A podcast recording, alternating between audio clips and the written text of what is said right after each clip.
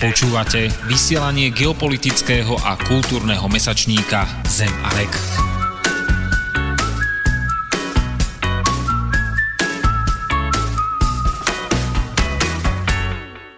Príjemný a ničím nerušený dobrý večer, vážení poslucháči. Začína sa relácia časopisu Zem a vek s podtitulom Alternatíve Vita alebo Alternatívny život s Robom Latacherom. Dobrý večer.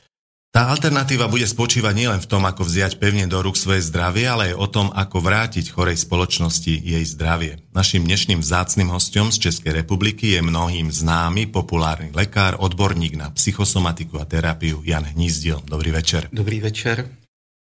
Ešte predtým, ako si dáme úvodnú pesničku, by som chcel pripomenúť, že rozhovor s Janom Hnízdilom do časopisu Zema vek som robil v Prahe koncom leta minulého roka a následne potom vyšiel v oktobrovom vydaní pod názvom chorej spoločnosti nemôžu žiť zdraví ľudia. Trváte, pán doktor, na tomto vašom tvrdení aj dnes? Tak na tom není co měnit. Naše společnost je skutečně těžce nemocná a v nemocné společnosti zdraví lidé žít nemohou. Ale jediný, kdo to může změnit, kdo může uzdravit tu společnost, jsme zase jedině my, každý z nás. Tím, že se začneme chovat zdravě k sobě, bližním, k životnímu prostředí. Tak fajn, poďme na pesničku a po nej sa s Janom Hnízdilom naplno pustíme do prostredia zdravia, politiky, psychopatov a dozvieme sa zrejme aj zo pár návodov, ako by bolo asi možné tú pomyselnú rakovinu vzťahov v ľudskej spoločnosti liečiť a uzdraviť. No a v neposlednom rade si zalistujeme v najnovšej knihe, ktorú, ktorá pánu doktorovi nedávno vyšla pod názvom Ako sa nestať pacientom. Strumming my pain with his fingers, singing my life with his words. Killing me softly with his song,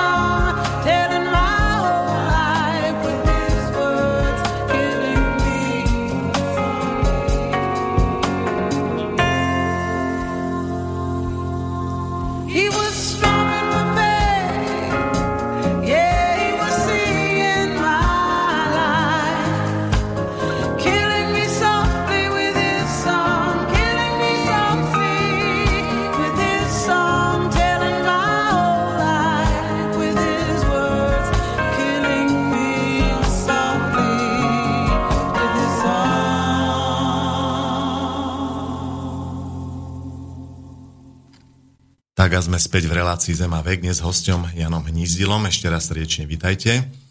Chcem pripomenúť, že reláciu dnes e, vysielame zo záznamu, takže vás poprosím, aby ste neposielali otázky na pána doktora ani netelefonovali. Česká Wikipédia o vás píše ako o známom českom celostnom a rehabilitačnom lekárovi, ako jednom z priekopníkov českej komplexnej a psychosomatickej medicíny, a že ste aj autorom a spoluautorom celostne medicínsky zameraných odborných a popularizačných kníh. Sedí to? Tak já jsem považován za jakéhosi alternativního doktora, přitom já si myslím, že nic alternativního nedělám. Já nemám žádné výjimečné diagnostické ani léčitelské schopnosti. E, to, čemu se věnuji, tedy komplexní medicíně, to není žádný objev, žádná tedy novinka, to je návrat ke zkušenosti, tradici a moudrosti starých rodinných doktorů.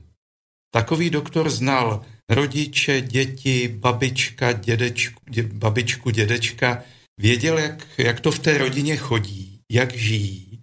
A když někdo z té rodiny onemocněl, tak on velice rychle dokázal zasadit tu nemoc do souvislostí života té rodiny.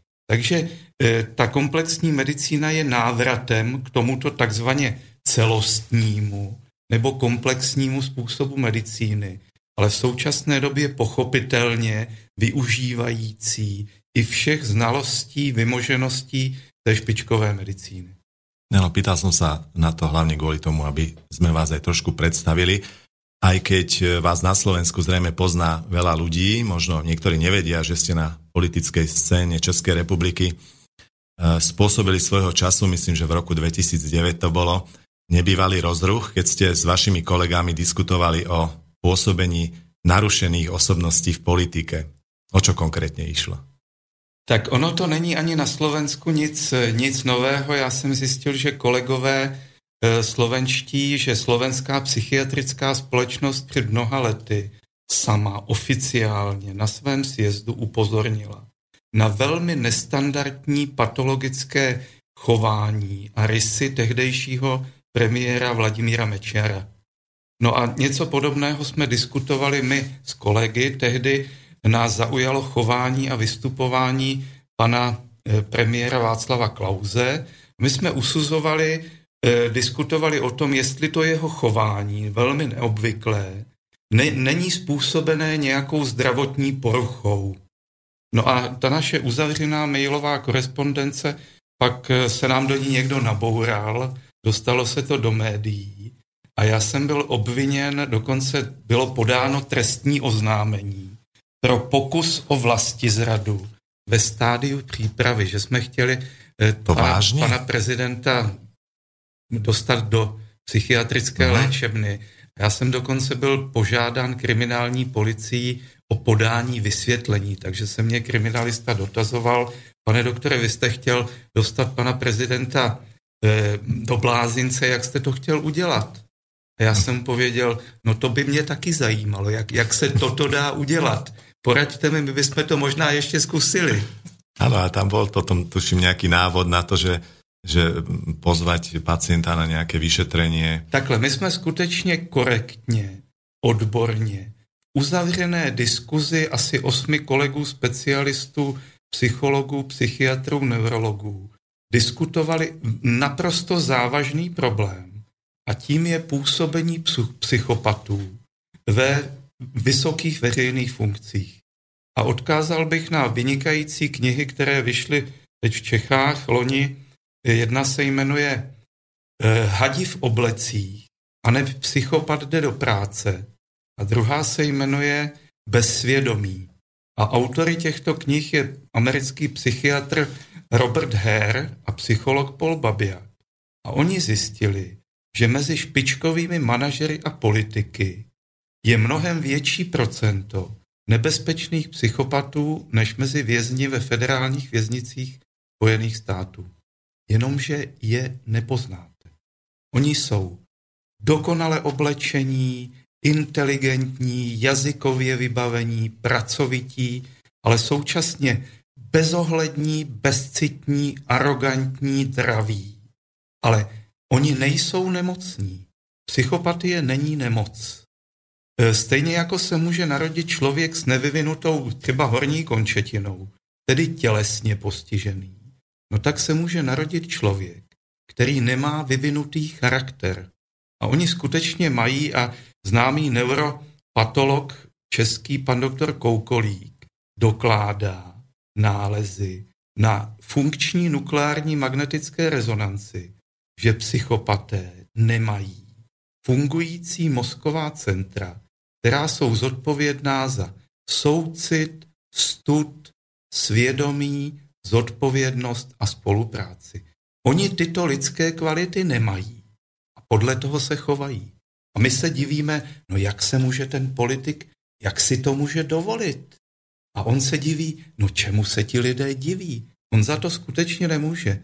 To je nesmírně závažný problém, tedy působení psychopatů ve vysokých politických a společenských funkcích. Dobre, čiže e, vy ste svojím spôsobom v médiách naplno začali e, pomenúvať tieto veci, ktoré ste teraz tak e, zhrnuli.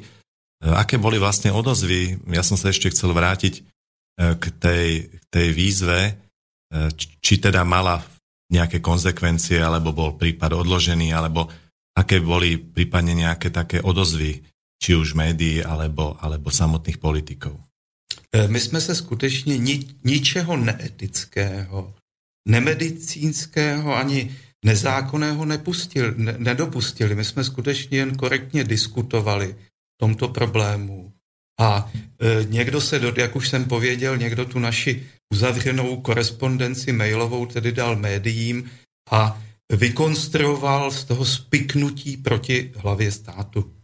Ale nám nešlo o nic jiného, než věcně upozornit na tento problém.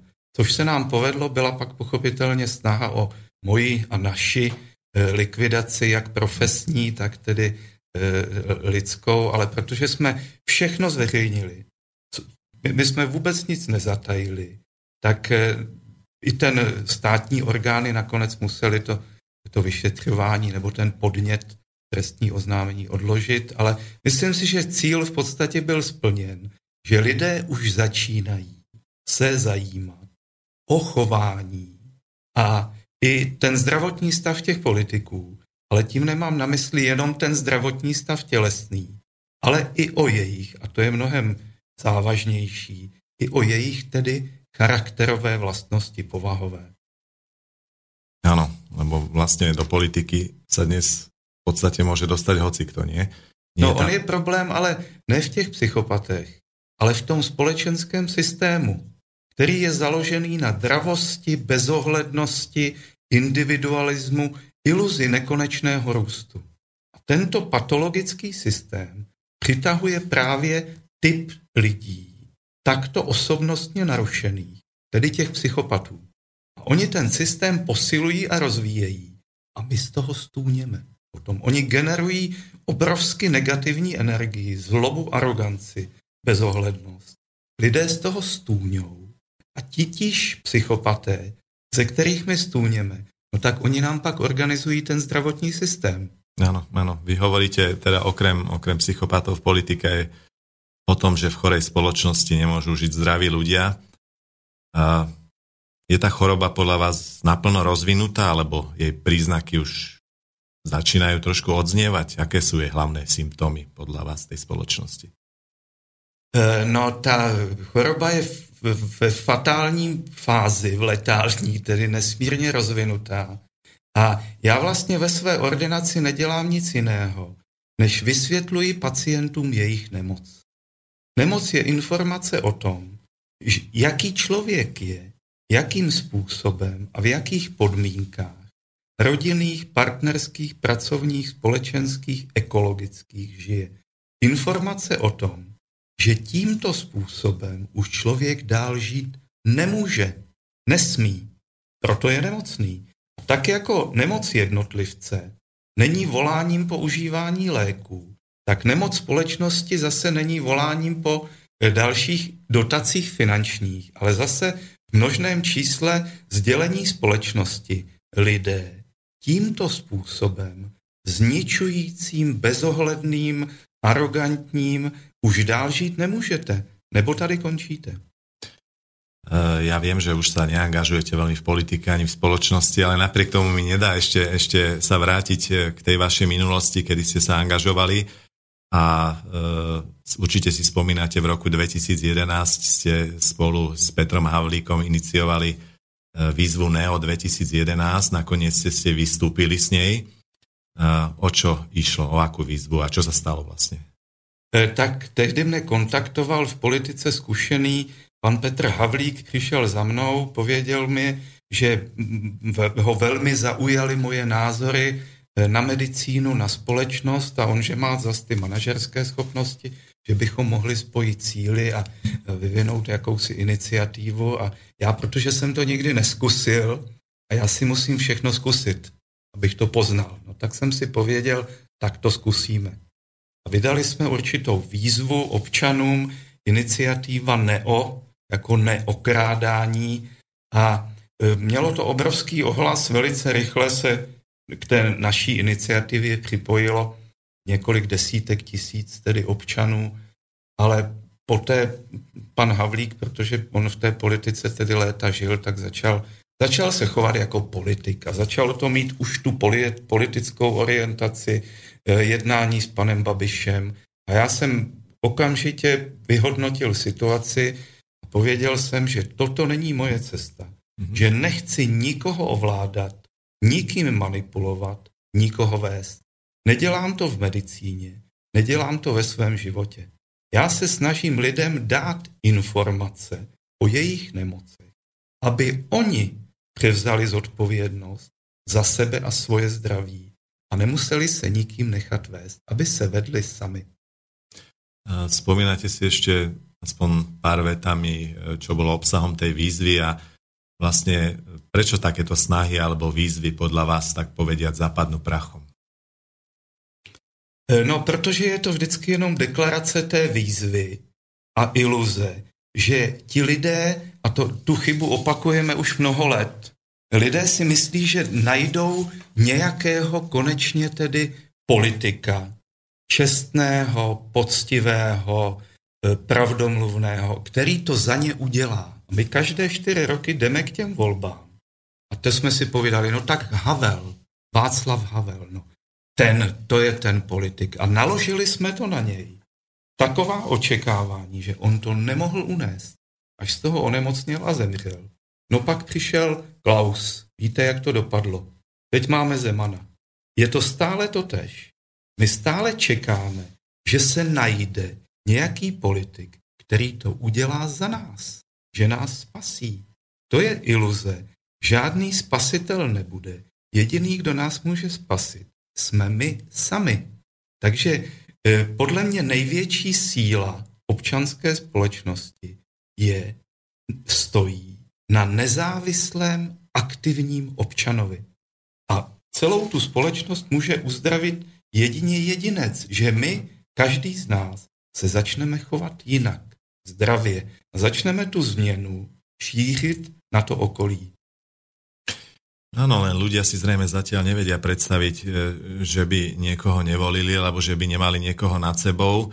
E, Slovensko má na marec naplánované parlamentné voľby. O vás viem, že máte radi volebné kampane, ale voliť nechodíte. Platí to ešte stále a prečo? Teda čiastočne ste to už samozrejme povedali. Eh, no, já mám v úctě komunální politiku. To znamená volby na té obecní úrovni, kde ti lidé se znají, kde mezi nimi je vztah, důvěry. Jsou to sousedské vztahy. A když ten soused vstupuje do politiky, tak vím, jaký je to člověk. A ten vztah mezi námi je zavazující. On zavazuje toho člověka ke slušnému chování, protože ví, že kdyby se dopustil něčeho tedy neslušného, že se to po té vesnici okamžitě roznese. A že, že pak nebude moci jít do hospody, eh, do obchodu nakoupit, nebo mu někdo dá pár facek. Takže eh, volby na této úrovni si myslím, že mají svůj význam. Ale volby na té úrovni státní, kdy se volí prostě anonymní politik na základě nějaké billboardové kampaně, kde vám naslibuje, co všechno udělá. A ty sliby okamžitě skončí ve chvíli, kdy se mu odezdáte. A já nemám v úmyslu se komukoli odezdávat. A já tu naši společenskou situaci srovnávám, jako bychom byli pasažéry letadla, které letí šílenou rychlostí. Nám se z toho točí hlava, zvedá žaludek, stoupá krevní tlak. E, jsme v obrovském stresu. Teď v tom letadle chodí letušky, rozdávají prášky na uklidnění, sáčky na zvracení, e, výtisky blesku a my se neustále uklidňujeme, ujišťujeme, že to letadlo, to je špičková technika, to nemůže spadnout, ale může. Stačí námraza mlha, letadlo jde dolů. Nádrže, no ty máme plný benzínu. Ale nemáme. Energetická krize skutečně e, ty ropné rezervy velice rychle docházejí. No a pak si říkáme, no v té kabině, no tam ta posádka, ten pilot, to je profík, ten to má všechno pod kontrolou. Ten ví, co dělá. No neví, v té kabině je banda psychopatů, opilých alkoholem a mocí, kteří nekontrolují už ani sami sebe. A my se jim odevzdáváme. A teď čekáme, jak to dopadne. A já si myslím, že už není čas čekat, že je nejvyšší čas to letadlo, pilotované těmi psychopaty opustit, vrátit se na zem a začít se chovat slušně. No, krásně povedané, to by si mali vriť do pamäti. Takže e, dáme si teraz na prestávočku trochu pesničky.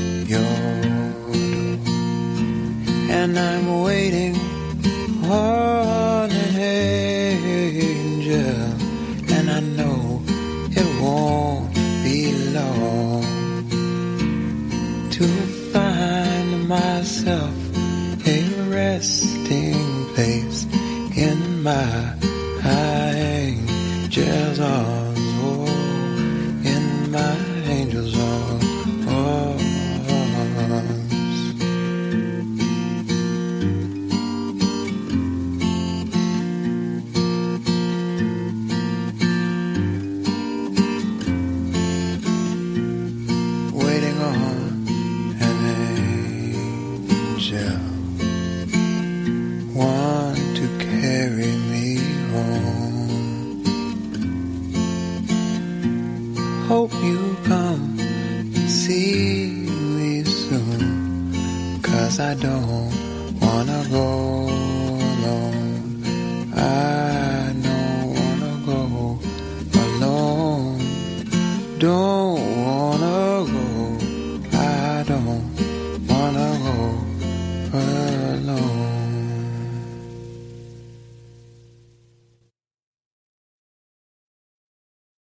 sme opäť v relácii Zem a vek. Naším hostom je český lekár Jan Hnízdil, ale e, vážení posluchači, ja som zabudol povedať, že je tu s nami samozrejme aj technik Martin Bavolár. Pozdravujem všetkých poslucháčov, ďakujem. E, Martin, e, servus a chcel by som povedať, že keďže nemajú možnosť poslucháči mailovať dneska a volať, tak ty by si mohol zastúpiť takú tú posluchačskú obec mal si cez prestávku na pána Hnízdila nejakú otázku, tak prosím ťa povedz ju. Mal som otázku, či by bolo vo verejnom záujme prospešné, keby osoby, občania, ktorí chcú vstúpiť do verejného života, najskôr prešli takýmto odborným diagnostickým vyšetrením, aby občania, voliči mali korektný prehľad o osobách, ktoré chcú vstúpiť do verejného života. Tak já si myslím, že by to možné bylo, ale organizačně by to bylo asi velmi složité a obávám se, že ten politik, ony podobný návrh v Čechách se objevil, ale naprostá většina politiků eh, to vyšetření odmítla. A to vyšetření samo o sobě není nějak složité. Tam stačí skutečně udělat eh, tu funkční nukleární magnetickou rezonanci, která má vysokou výpovědní hodnotu Potom ve Spojených státech eh, používají speciální test, jmenuje se B-scan, business scan, který právě tímto testem musí projít eh, adept na nějakou vysokou manažerskou funkci, čímž ty firmy se snaží zabránit průniku těch psychopatů. Takže tyto testy existují. Ale já si myslím, že mnohem efektivnější je, aby ten test aby toho politika si otestoval ten občan. A já si myslím, že bychom, pokud tedy volíme, že bychom měli volit e, lidi ne na základě toho, co oni slibují, že udělají, ale na základě toho, co už udělali. Že známe jejich občanské postoje, vztahy rodiny, pracovní výsledky a jdeme právě je volit, protože víme, co je za nimi. A ne, naprosto neznámé lidi, kteří pár týdnů před volbami nás z médií zavalí sliby, co všechno pro nás udělají a když je zvolíme, no tak neudělají nic. Ďakujem. No to je zaujímavé, že napriek tomu, že neurobia nič a e, každé 4 roky voliča často klamú, tak napriek tomu e, mnohí voliči prídu k tým urnám a volia ich opäť. Hej? Takže to je pre mňa také trošku nepochopiteľné. Uh, mnohí to dôvodia tým takou mantrou, že keď nedáme hlas týmto, tak zvíťazia tí, hej, tí sú lepší, tí sú horší, hej. Takže to je, to je také, by som povedal, taký začarovaný kruh. No, je to stále o tom, e, o naší ochotě a schopnosti vzít na sebe zodpovědnost. Uvědomit si, že žádný politik to za nás neudělá, že e, pro toho politika většinou, když ho zvolíme, no tak tím pro něj práce končí. Ale e, zvolením toho politika myslím si, že nekončí práce pro nás. Že ta občanská společnost je skutečně o každodenní angažovanosti aktivitě občana. Nenechat se manipulovat a zajistit si zdraví a zdravé podmínky pro život. Pán Hnízdl, chcem sa spýtať, či sa považujete za enfant terrible českého lekárstva eh, a spoločnosti vo vašej krajine, vzhľadom na to, čím ste všetkým prešli vo svojej kariére a čo robíte dnes. Eh, vo vašej, neviem, či najnovšej knihe, ak nie opravte ma, ak sa nemýlim, spomínate, že napríklad ako asistent na fakulte telesnej výchovy a športu v Prahe ste navrhli školiace centrum prostitúcie. Eh, ako ste to mysleli? No, to byla v podstatě myšlenka inspirovaná tehdy po pádu železné opony. Eh, cestoval jsem tehdy jako asistent na vysoké škole do Německa na nějaký sportovní akci a teď jsem uviděl podél silnice špalíry prostitutek. No a cestou mě to vrtalo hlavou, protože jsem si uvědomil, jaké je to obrovské riziko, infekce, kriminalita, drogy. A teď jsem vymýšlel, jak by se to dalo vyřešit. A než jsme se vrátili z té akce, tak jsem sepsal takový iniciativní návrh, který vycházel z toho, že prostituce by byla legalizovaná.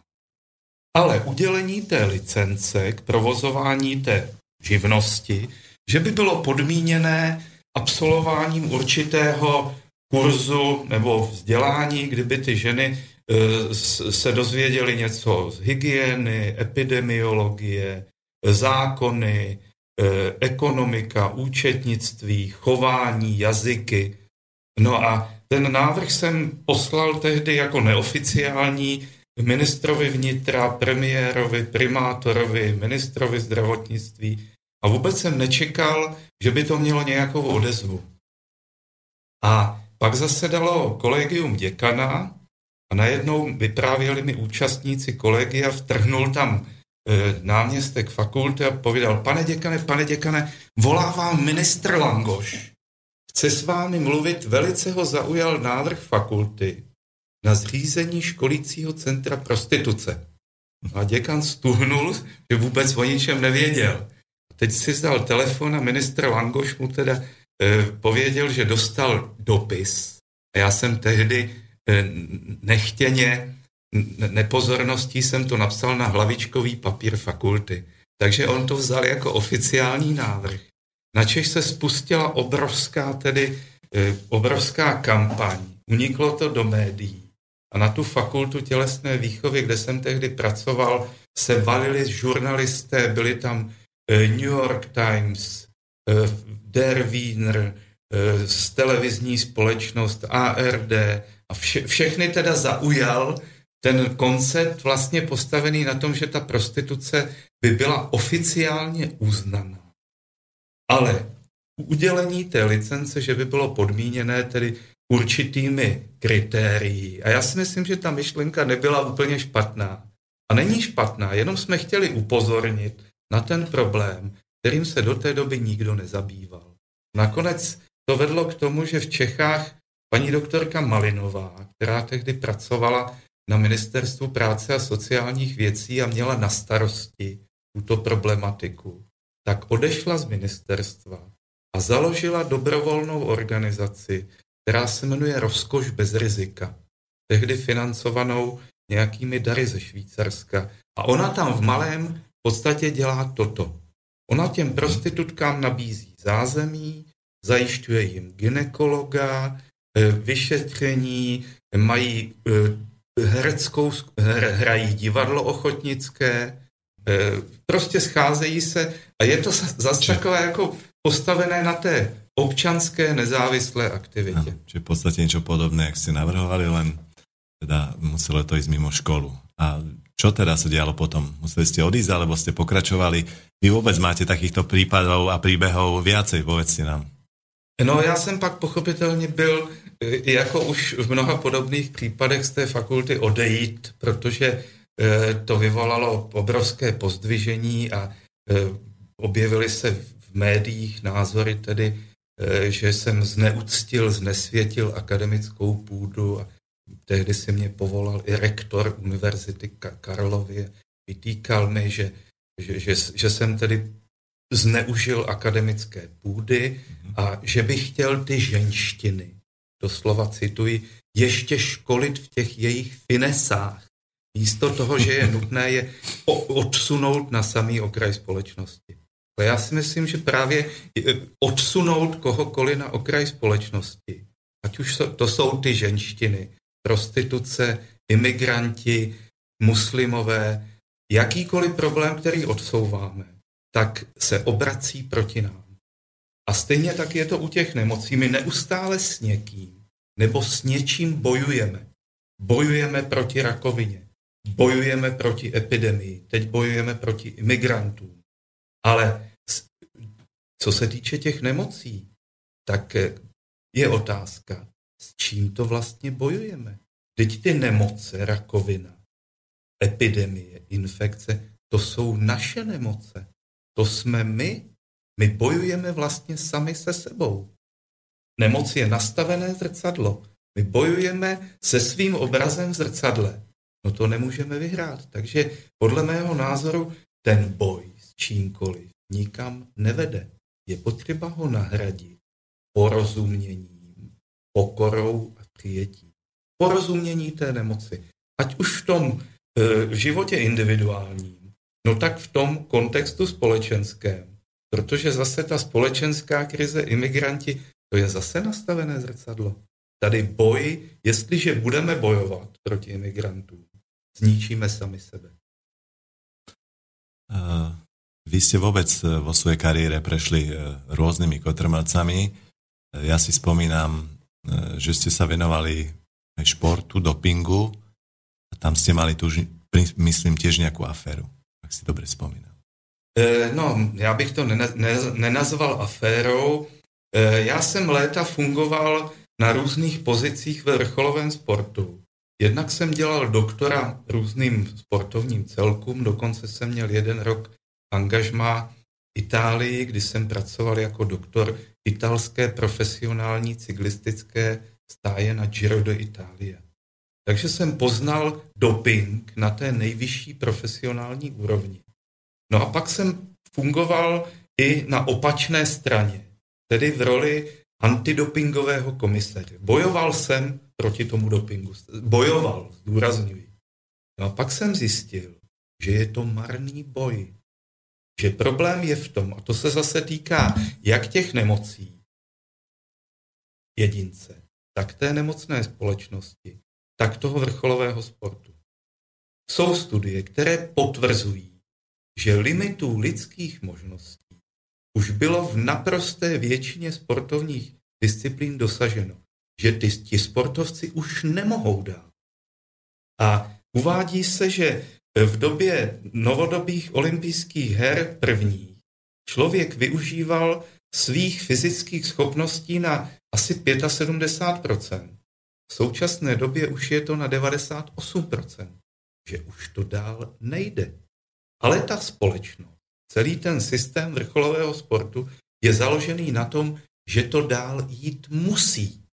Protože kdyby ty výkony nerostly, kdyby ti sportovci neskákali ještě výš, neběhali rychleji, nezvedali těžší činky, no tak okamžitě upadne ten mediální zájem, e, televizní společnosti, sáskové agentury, peníze z reklamy, tak se to celé zroutí. Takže je tady obrovský společenský tlak na ty sportovce, aby dosahovali těch výkonů.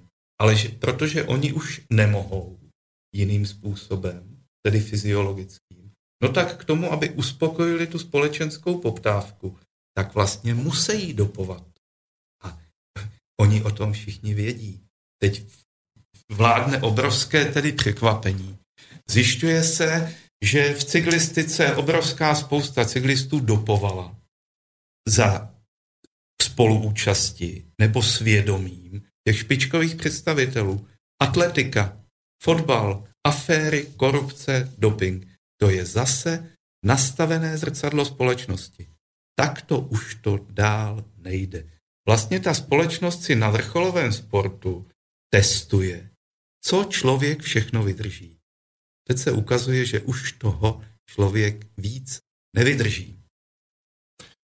Ano, s tým, čo ste povedali, súvisí aj farmácia, farmaceutický priemysel, s ktorým tiež máte nejakú e, tú skúsenosť.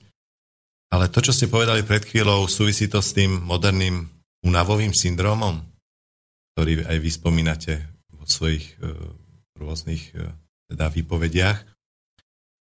A to, čo ste vlastne povedali, že sa to prejavuje u nás tým, že vlastne sme ako tie ťažné konie na doraz, hej, u nás chcú výkony, tá spoločnosť proste je zameraná na, na ten najvyšší zisk. Uh, ako to vlastně zastavit, alebo čo s tím urobiť? E, no, já jsem postupem let úplně vystoupil z jazyka těch latinských syndromů. Já nedávám pacientům žádné diagnózy syndromy tohoto typu. E, protože ve chvíli, kdy dáte pacientovi diagnózu, tak se vám odezdá. Stane se z něj pacient. A chce, aby vy jste ho léčil. Já pacientům nejen, že ty diagnózy nedávám, ale pokud už, ně, pokud už nějakou má, třeba únavový syndrom, tak já se snažím tu jeho diagnózu převést na problém jeho života. Protože zase, jak už jsem pověděl, každá nemoc je informace. A co se týče únavového, tedy v úvozovkách syndromu, tedy únava. Únava je obraný mechanismus, stejně jako bolest. Tělo, naše tělo je na rozdíl od nás neobyčejně moudré a vybavené obrovskou spoustou důmyslných obraných mechanismů. No a jedním z těch mechanismů je únava. Tělo nám hlásí, člověče, už dál nemůžeš, seš utahanej, odpočiň si. Ale my místo toho, abychom vyslyšeli tu informaci a změnili svoje chování, no tak jdeme k doktorovi. Ten nám pojí, člověče, vy máte únavový syndrom. Vy byste měl užívat antidepresiva. Teď vám dá antidepresiva, která potlačí ten pocit únavy. Ať už ne, psychické, deprese, úzkosti. Což ale neřeší tu příčinu. Člověk dál žije v těch podmínkách tím způsobem, e, který tu únavu vyvolal. Jenom to tak necítí. Takže e, to je jenom oddalování. A ty léky, efekt těch léků člověku umožní, aby v těch podmínkách, které nejsou k životu, ještě nějaký čas tedy pokračoval do chvíle, než se úplně zhroutí. Vráťme sa ešte k vášmu pôsobeniu e, na rôznych klinikách. Mňa zaujalo vaše rozprávanie e, a skúsenosť e, s farmaceutmi, s farmaceutickým lobby, teda s farmaceutickou lobby. Na nejakom prípade ste, myslím, že aj v našom, našom časopise Zemavek o tom hovorili, že by som bol rád, keby ste to rozviedli, ako to vlastne bolo, aby poslucháči, ono je to vlastne verejné tajomstvo, hej, ale vy ste to zažili na vlastnej koži. Hej? Chodili za vami rôzni, ponúkať rôzne lieky. Ako to bylo? Tak eh, já mám za sebou mnoho různých bojů marných. A eh, mimochodem léta jsem také bojoval proti léčitelům. Proti alternativní medicíně. Dokonce jsem byl členem prestižního klubu českých skeptiků, který, to je skupina elitních vědců, scházejí se na půdě Akademie věd a bojují proti šarlatánům. Takže jsem bojoval po jejich boku. No a pak eh, mi to začalo vrtat hlavou, jak je to třeba možné, že homeopatie. Eh, z hlediska vědy je to podvod, placebo. Jak je možné, že to tolika lidem pomáhá? No a ti homeopaté a vědci vedou fanatický boj o homeopatickou kuličku. A homeopaté tvrdí, v té kuličce je informace. A vědci tvrdí, ne, ne, tam žádná informace není. My jsme to opakovaně analyzovali, zkoumali, tam nic není. Homeopaté tvrdí, léčit podobné podobným. Vědci tvrdí, to je nesmysl, přece vždycky léčíme léky proti tomu. Nebo homeopaté tvrdí, čím méně účinné látky, tím účinnější homeopatikum. Z, pohled, z pohledu vědců nesmysl. Takže e, pro tu exaktní vědu je ta homeopatie naprosto nepřijatelná, neuchopitelná. No a já jsem odstoupil od té homeopatické kuličky. Začal jsem si všímat úplně jiného způsobu chování a práce zkušeného homeopata nebo léčitele obecně. Když, k němu, když přijdete k běžnému doktorovi, povíte, pane doktore, bolí mě hlava tak on někdy ani hlavu nezvedne od počítače. Napíše vám žádanku na rengen a na recept brufen. Odchod další. Ale když přijdete ke zkušenému léčiteli, tak se vám představí, uvítá vás a začne se zajímat nejen o tu vaši nemoc, ale i o vás. O to, jak žijete, jak pracujete, jaké máte starosti, naváže s vámi vztah a v tom důvěryhodném vztahu dochází v tom mezilidském rozhovoru k výměně informací. Naprosto běžný. A završením toho celého, toho celostního působení je, že on vám dá tu homeopatickou kuličku. A já si myslím, že v té kuličce ta informace skutečně symbolicky je. Ale vy, že si odnášíte obrovskou spoustu informací, kterých jste nabil v tom vztahu, té komunikaci. No ale protože jsme materialističti vzdělaní a vychovaní, my to potřebujeme nějak zmotnit. No a ten homeopat, aby nám vyhověl, tak nám dá tu kuličku jako talisman. Takže já jsem toto své, eh, ten svůj objev sdělil v klubu českých skeptiků a byl jsem odejít. Takže skončil jeden boj, no a pak byl opačný extrém, začal jsem bojovat proti korupci ve farmaceutických firmách. Byl jsem zase dokonce tedy členem správní rady Transparency International a měl jsem na starost problematiku tedy korupce v medicíně. Bojoval jsem, bojoval. No a pak jsem zjistil, že ten boj vůbec nikam nevede. Že mě to stojí obrovské spousty času a energie. Přestal jsem bojovat s léčiteli i s tím farmaceutickým biznesem. A vydal jsem se vlastní cestou. A ta komplexní medicína vlastně využívá zkušenosti a moudrosti těch léčitelů, jejich schopnosti navázat s pacientem vztah, zasadit tu jeho nemoc do souvislosti jeho života, ale současně využívá i všech znalostí, vymožeností té špičkové moderní medicíny a farmacie, farmakologie těch léků. Takže je to vlastně propojení těchto dvou oblastí, ale už žádný boj. A ještě ta priama zkušenost s těmi farmaceutmi? Tak ke mně chodili pochopitelně, eh, dokud jsem pracoval na klinice, většina doktorů to zná, eh, za den několik reprezentantů farmaceutických firm, eh, nesmírně tedy laskavých, úctivých a vždycky přišli, pane doktore, vy jste úžasný, pacienti si vás pochvalujou. Kdybyste se neurazil, tady malý dárek. To není úplatek, to je dárek. Já jsem tehdy, to může být tak 25 20 let, jsem dostal malé razítko Trodat. Tehdy to bylo něco naprosto nového. Já jsem do té doby psal recepty ručně. Najednou jsem měl razítko. Teď jsem měl radost jak malý kluk a razítkoval jsem, razítkoval, jak na poště. A když jsem se pak zpětně podíval do dokumentace pacientů, tak jsem zjistil, že všude je to razítko. Že jsem ho dal i pacientům, jejich stav to nevyžadoval. Že už jsem v tom jel, pak přišlo pozvání na oběd a e, různé další láhev vína a já jsem najednou zjistil, že v tom jedu. Teď jsem viděl ty důsledky, že vlastně ordinuji pacientům léky v situaci, kdy jejich stav to nevyžaduje. Tak jsem se zarazil a všechno jsem na sebe pověděl, napsal. Opravdu tu zkušenost, všude jsem se udal a úplně jsem z toho vystoupil. A za posledních 15 let, 15 let u mě, pokud ke mně přijde reprezentant, manažer farmaceutické firmy, tak výlučně jako pacient. Oni už ke mně chodí, manažerské špičky z farmaceutického biznesu, za mnou, za bývalým největším kritikem toho farmaceutického biznesu, protože oni vědí, co napáchali a už se bojí, e, sami se bojí těch důsledků, takže jdou, jdou za mnou, protože u mě mají jistotu, že já na žádné farmaceutické firmě e, napojený nejsem.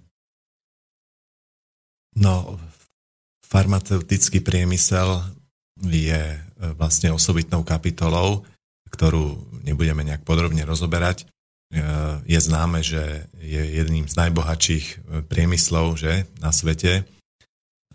A neviem ako u vás v Čechách, ale mňa zarazila jedna vec a to je dôsledok možno aj, aj Európskej únie a byrokratov v Európskej únii. Jednoducho u nás na obaloch prípravkov, povedzme čajov, bylinkových, nemôže byť napísané zloženie a tie účinky, e, ktoré pôsobia blahodárne na zdravie, čo sa mi dá, zdá teraz cestné a na hlavu postavené.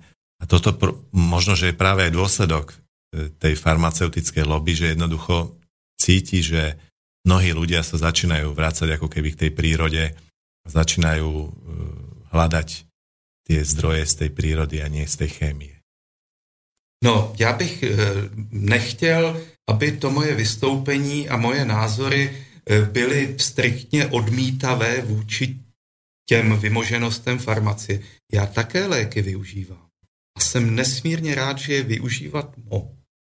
Ale vždycky se snažím pacientovi na prvním místě vysvětlit jeho nemoc. Já vlastně funguji jako tlumočník mezi tělem a myslí člověka.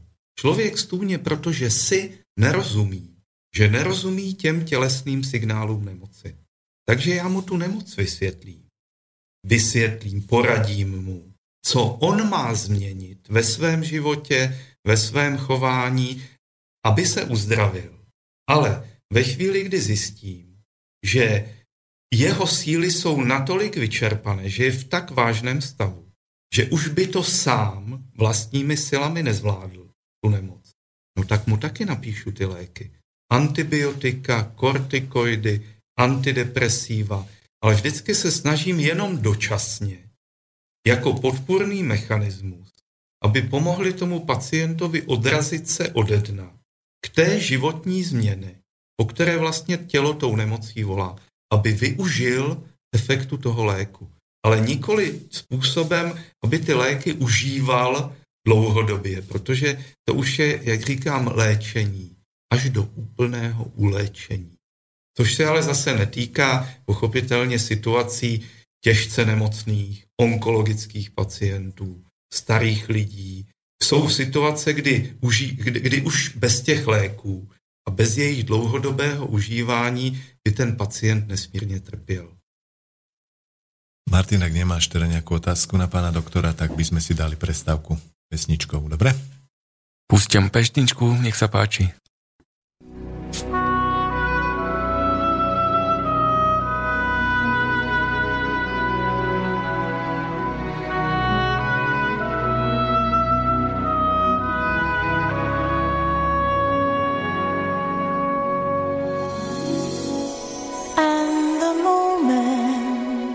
I can feel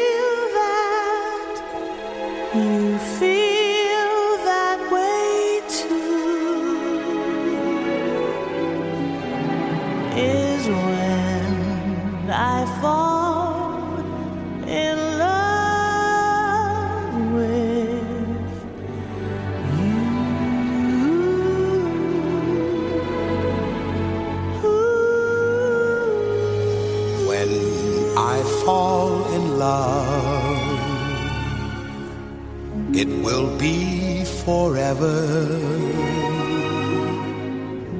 or I'll never fall in love.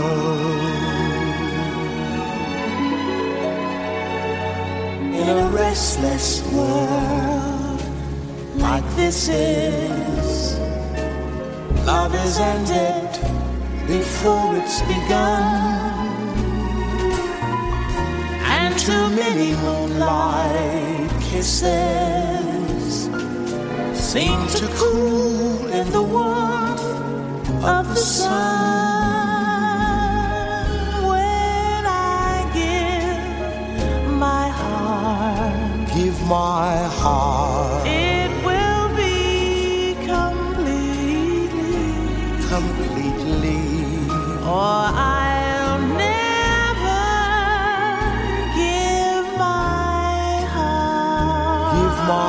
heart. And the moment I can feel that you feel that way too is when I fall in love.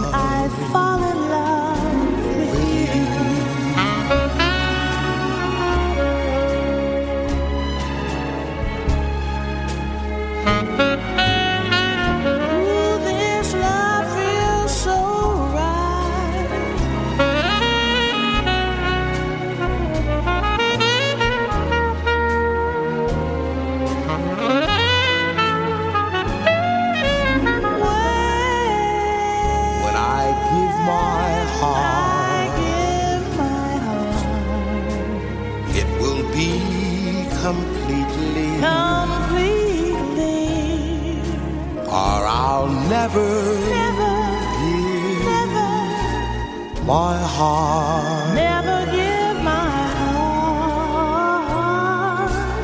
And the moment I can feel that You, you feel that way too. is when I fall in love.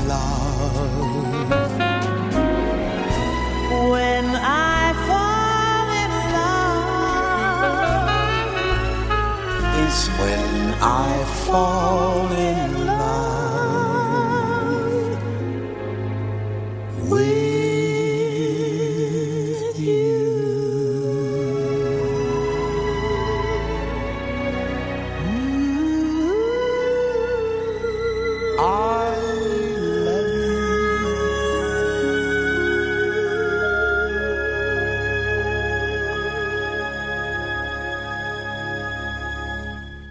opäť sme v Bratislavskom štúdiu Rádia Slobodný vysielač v relácii Zema vek. Dnešným, dnešným našim milým hostom je český lekár Jan Hnízdil. Uh, chcel by som sa spýtať, vy ste nedávno vydali na Slovensku knižku pod názvom Ako sa nestať pacientom. Uh, v českom slovníku som našiel, že slovo pacient z latinčiny znamená osoba trpiaca, chorá, ktorá je v lekárskej starostlivosti alebo ju potrebuje. Takže ako sa vlastne, keby ste to mohli tak stručne zhrnúť, nestať pacientom, alebo to, čo opisujete v tej knižke, alebo je možné, že tými pacientami sme dnes už svojím spôsobom my všetci, alebo len tí, ktorí si to pripustia. Eh, No, já si myslím, že svým způsobem pacienty toho systému těžce nemocného jsme vlastně všichni. A já bych zmínil zajímavou myšlenku eh, psychologa Ericha Throma, který píše, že ten eh, náš společenský systém je těžce nemocný, patologický, založený na dravosti a bezohlednosti a že ve chvíli, kdy se na něj člověk adaptuje na, na systém, no tak vlastně mentálně onemocní. Stane se součástí patologie. Analogicky, že lidé, kteří v současné době trpí úzkostmi a depresemi, tak eh, je to informace, jak už jsem pověděl, každá nemoc, včetně tedy duševních nemocí, je informace o tom, že ti lidé ještě něco cítí, že ještě vzdorují tomu systému, že ještě nebyli úplně zlomení. No a ti, ti psychopaté, kteří nám tedy nastolují a rozvíjejí ten patologický systém, no tak titíž lidé nás posílají k doktorovi. Sdělují nám, podívejte se, vy nestíháte, Eh, vy jste ve stresu, běžte si k doktorovi, užívejte antidepresiva, psychofarmaka, anxiolytika. A já si myslím, že je skutečně nejvyšší čas z toho systému vystoupit. Že všechny ty problémy, mluví se o problému ekologie, kriminalita, korupce, doping, eh, to, toto nej, nejsou už problémy, protože, jak píše Francis Fukuyama v knize Konec dějin, jestliže problém nemá řešení v rámci systému, podle mého názoru tyto problémy už v rámci toho našeho systému řešení nemají. Už se nejedná o problém, ale o systémovou vadu. A celý systém se vlastně vlastní tíhou hroutí. Takže my se teď nacházíme vlastně ve fázi hroucení toho starého společenského systému. A je na nás, jestli se necháme strhnout těmi psychopaty do té finální fáze sebezničení. A nebo jestli, a myslím si, že už nám moc času nezbývá, z toho systému vystoupíme a začneme se o sebe, o svoje zdraví, o životní prostředí starat sami. A já nedělám nic jiného, než eh, v té ordinaci, na besedách a ve svých knížkách se snažím lidem dát informace. Já je vyzývám, nechoďte ke mně, Já tady nejsem od toho, aby, abych vás pozval do svojí ordinace. Já tady jsem od toho, abych vám vysvětlil, proč a z čeho stůněte. Pokud té informaci porozumíte změníte svoje chování, tak se uzdravíte sami. Bez doktorů, bez léků. Ale podmínkou je, že vy uchopíte tu zodpovědnost. Nenecháte se manipulovat farmaceutickým biznesem, politiky, reklamou, médií, nikým. Budete si stát sami za sebou.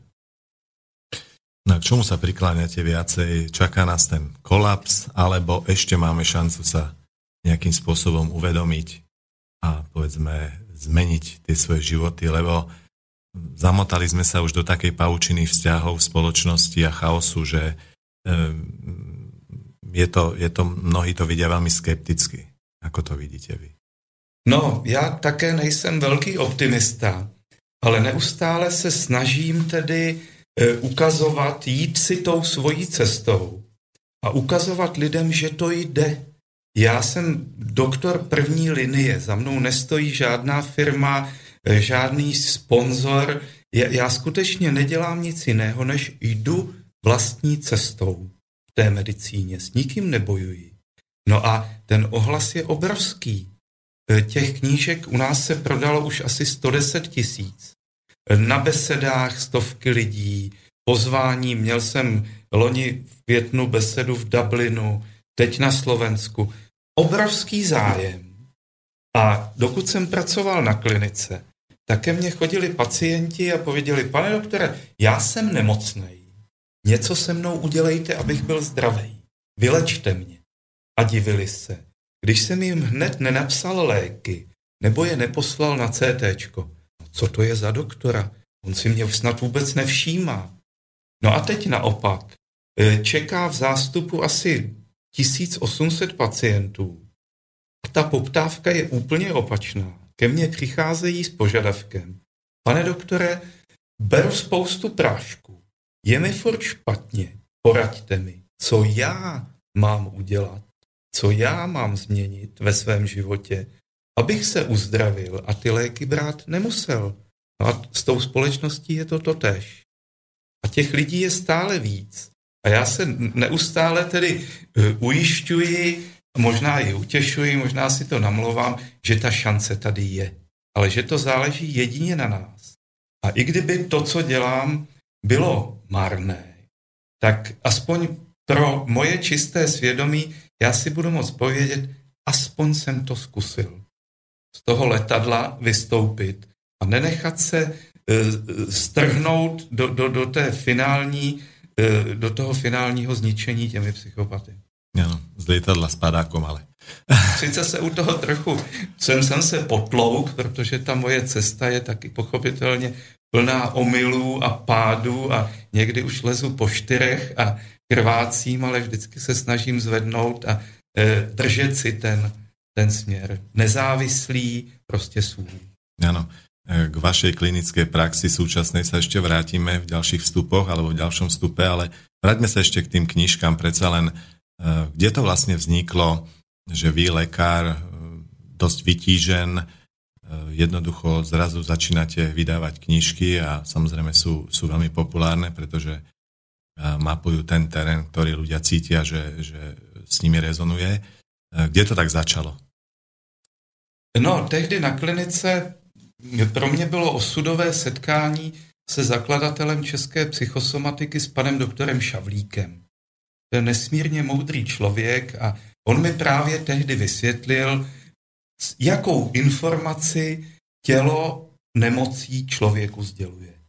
A mě to nesmírně zaujalo, začali jsme spolupracovat a pak jsme chtěli tu svoji zkušenost i publikovat. No ale ukázalo se, že v těch odborných medicínských časopisech to není publikovatelné. Dokonce vzpomínám, šéf-redaktorka jednoho zdravotnického časopisu mi napsala velice milá dáma, že se jí ty texty nesmírně líbí, ale že nejsou kompatibilní se zájmy inzerentů.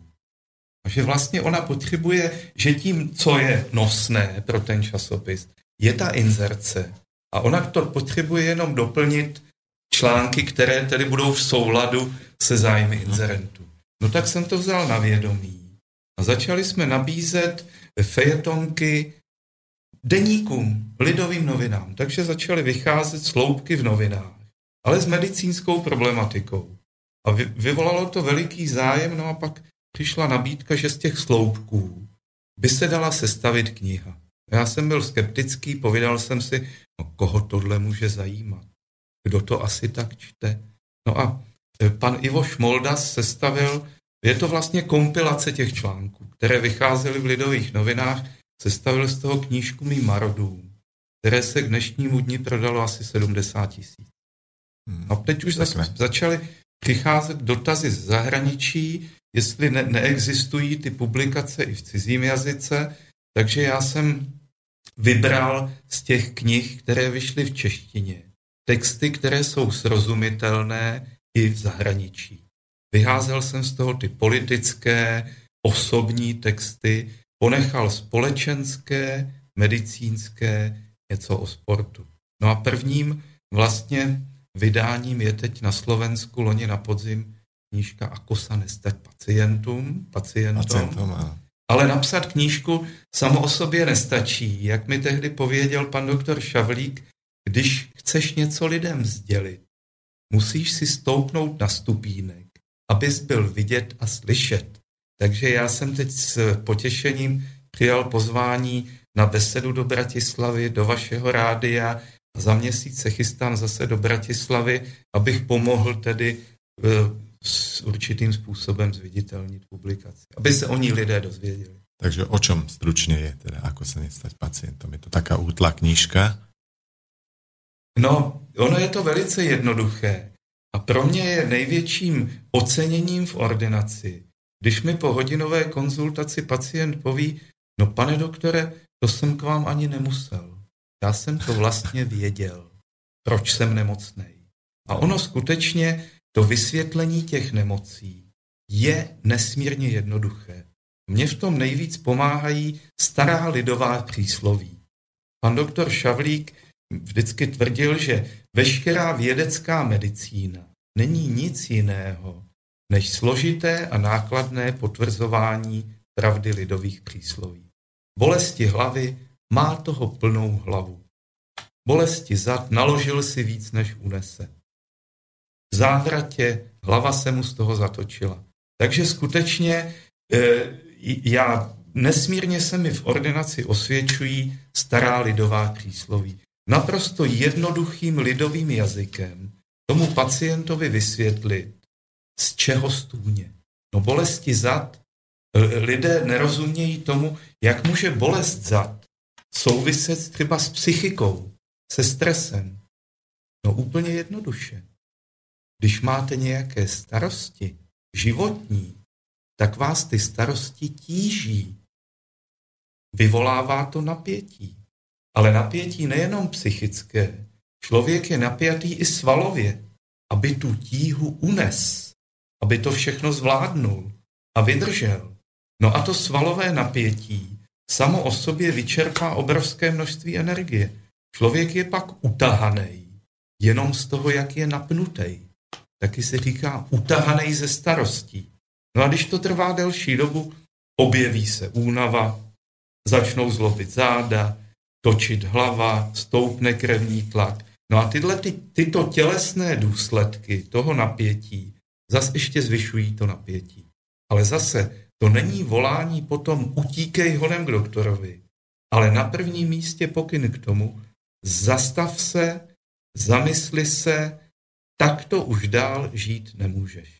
To je nemoc. Už nemůžeš. Áno, Martin sa chcel vás niečo spýtať. Pán doktor, ja sa vás pýtam, koľko odhadujete v Českej republike lekárov vo vašom odbore zdieľa takúto vašu koncepciu alebo sa držia tých štandardných metód pri práci s pacientmi a tak ďalej a tak ďalej?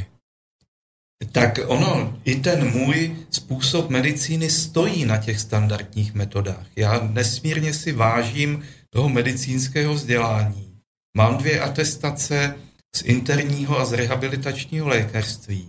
Ale zjistil jsem, že jenom to samotné klasické biologické vzdělání mi k pochopení nemocí pacientů nestačí.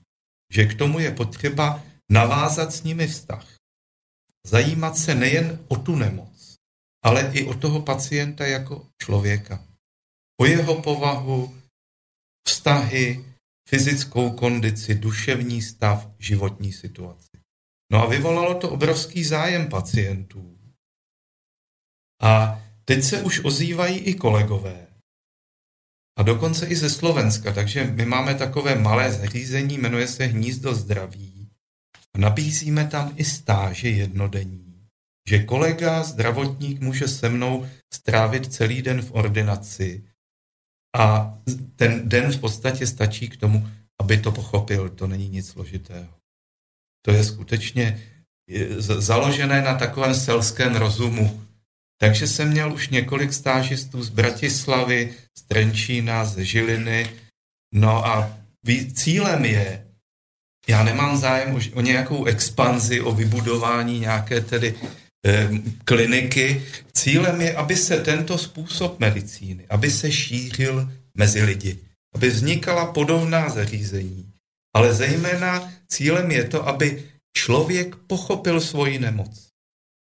Aby si pomohl sám a nespoléhal na medicínu. A medicínu využíval jen ve výjimečných situacích, eh, kdy už to sám zvládnout nemůže. Kdy, kdy, když člověk si nerozumí, nepochopí tu nemoc, no tak pak to je situace, kdy má navštívit lékaře. A, e, ale jak pozná psychosomatického lékaře, nebo jak pozná kvalitního lékaře? Lidé se mě ptají, no pane doktore, to co, to, co, o čem mluvíte, to se nám strašně líbí, no ale kde my ho najdeme, toho psychosomatického doktora?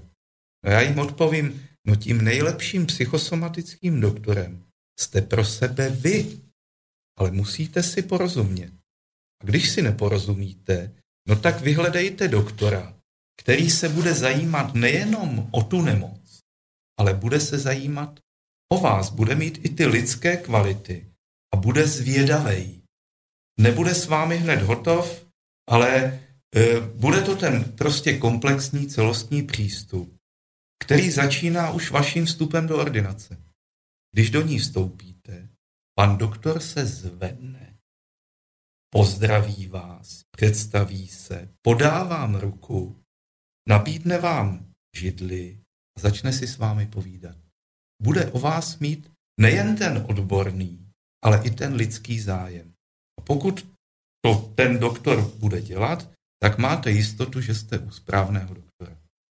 Ale pokud tam bude sedět u počítače, hlavu nezvedne, eh, povíte mu, bolí mě hlava, tady máte žádanku na CT, tady máte brufen, tak eh, si myslím, že nejste na správné adrese a eh, vezměte nohy na ramena. To není dobrý doktor.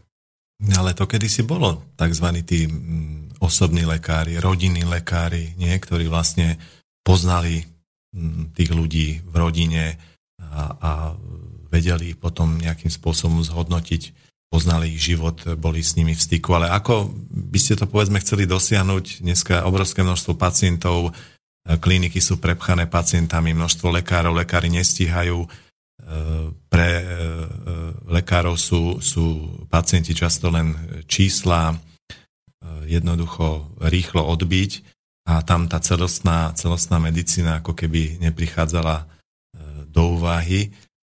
Nie je to trošku aj o tom, že by sme si mali zobrať vlastne do vlastných rúk, uvedomiť si tú zodpovednosť za to svoje zdravie a robiť všetko preto, aby sme toho lekára nemuseli navštíviť. E, určitě souhlasím, ale e, já slýchávám od kolegů e, argument, no pane kolego, to, co děláte, to se mi strašně líbí, ale já na to nemám čas. Já bych to strašně rád dělal ale já mám 40 pacientů za den, na každýho 10 minut. To nejde. No ale já jsem v tomto, jsem několik let pracoval na klinice. Já jsem měl taky 40 pacientů za den, 15 eh, minut na jednoho. A zjistil jsem, že to nikam nevede, že to neuspokojuje mě, že to nepomáhá těm pacientům. Oni neustále stůňou. Ale to je otázka osobní volby. No, ten čas nám nikdo nezařídí. Ten si musíme zařídit sami. A já jsem nakonec vděčný za to, že jsem byl z té kliniky odejít, protože já jsem tím získal čas na to, abych se mohl věnovat té komplexní medicíně. A já si důsledně hlídám hodinu na každého nového pacienta. Neexistuje, na každého mám vyhrazenou hodinu. A ono někdy je to až moc. Někdy skutečně to porozumění té nemoci, to jde tak rychle, že za 15-20 minut máme jasno. Ale souhlasím naprosto s vámi, že komplexní medicína není vůbec nic jiného, než návrat k tradici těch rodinných doktorů. A základem kvalitní medicíny a celého zdravotnictví ale nejsou ty prestižní kliniky, eh, drahá centra specializovaná. Základem kvalitní medicíny je kvalitní rodinný doktor, který včas a správně porozumí té nemoci a dokáže ji řešit ve spolupráci s pacientem ve fázi funkčních potíží, protože každá nemoc začíná funkčními potížemi. Teprve v, v časem se z těch potíží funkčních vyvinou poruchy organické. Takže pokud by fungovala ta první linie praktických rodinných doktorů a byla vzdělaná v tom komplexním způsobu práce, tak by odpadla obrovská spousta pacientů. Spousta lidí by to nedopracovala až do těch těžkých stádií, která pak vyžadují tu nákladnou specializovanou péči těch klinik. Takže, ale to je zase nezajímavé finančně, takže obrovské investice a peníze se tedy točí na těch klinikách, těch velkých nemocnicích. A naopak na, na pokraji zájmu je podpora, ale nejen finanční, ale i podpora teda vzdělávání těch rodinných doktorů, tedy toho základu. No u nás, neviem, možno ste si nevšimli, momentálne prebieha na Slovensku taká aféra týkajúca sa sestier zdravotných. Jednoducho mnohé naše zdravotné sestry v tom, tej zdravotníckej štruktúre sú už tak na dne a cítia, že, že sú tak, by som povedal, dehonestované jednak platovo, jednak prácou, že mnohé u nás dávali hromadnú výpoveď a jednoducho zostali na úradoch práce. Vy zo svojej praxe v zdravotníckých zariadeniach, ako vnímate vlastne e, potrebu toho zdravotníckého personálu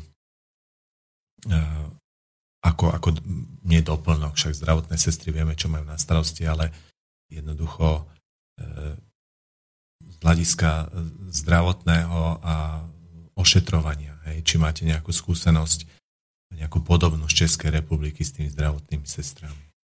No, komplexní medicína je založená na týmové práci. A každý člen týmu má svoji naprosto nezastupitelnou a rovnocenou úlohu v tom týmu.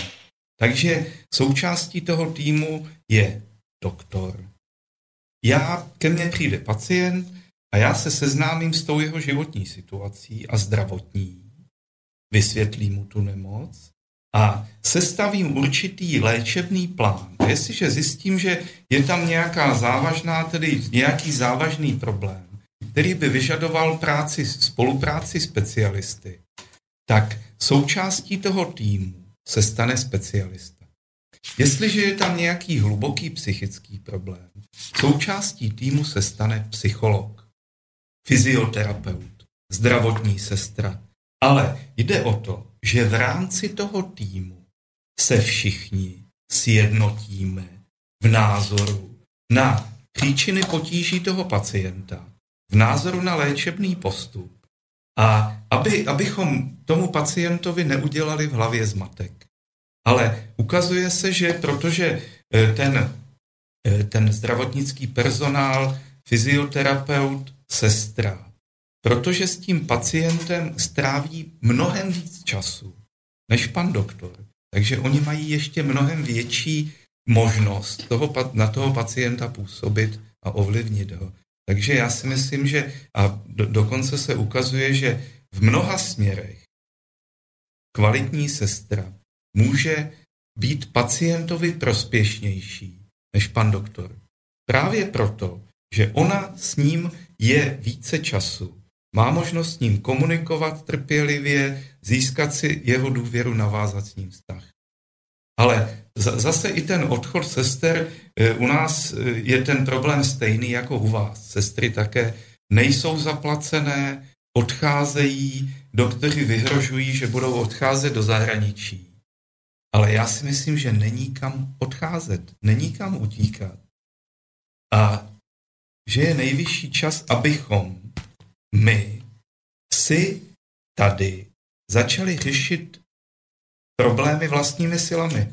A já někdy srovnávám tu situaci takový, jako že jsme na zdravotnickém Titaniku.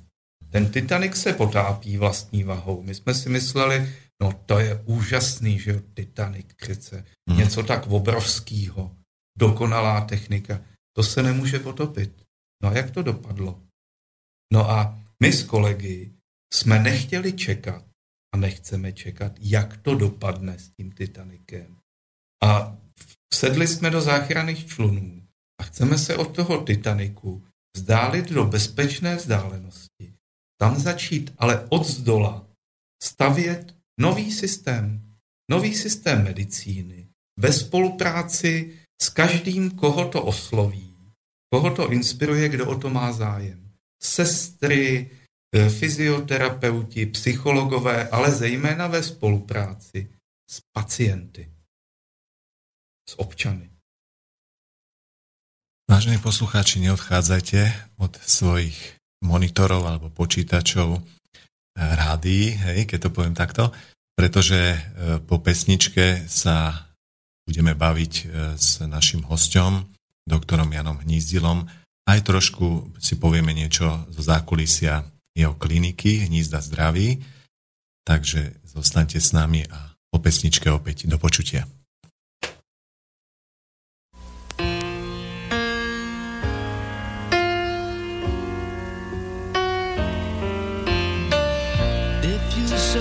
Tenderness, it isn't hard to find. You can have the love you need to live. But if you look for truthfulness, you might just as well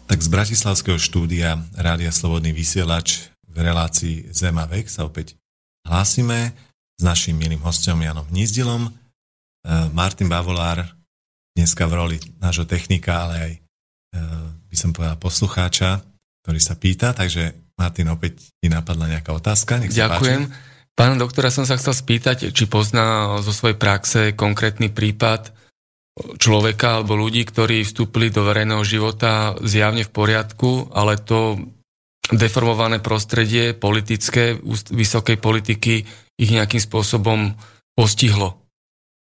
E, Určitě já mám i klientelu e, z vysokých manažerských politických kruhů. E, Skutečně je, je dokázáno, že lidé v těchto podmínkách onemocní. Ale slušní lidé. A velice snadno poznáte, odlišíte psychopata od neurotika. Zatímco neurotik trápí sám sebe, tak psychopat trápí všechny okolo. On vysaje ze všech obrovskou spoustu energie. Sám je, on, on je jak citový upír. A lidé okolo něj stůňou, mají vysoký tlak, nevolnosti, zažívací potíže. Oni se od něj nakazí tou negací. A americký psycholog Howard Friedman dokázal, že stačí, aby člověk mlčky setrvával několik desítek sekund uzavřené místnosti v přítomnosti člověka, který je arrogantní, bezcitný, zlostný, negativistický.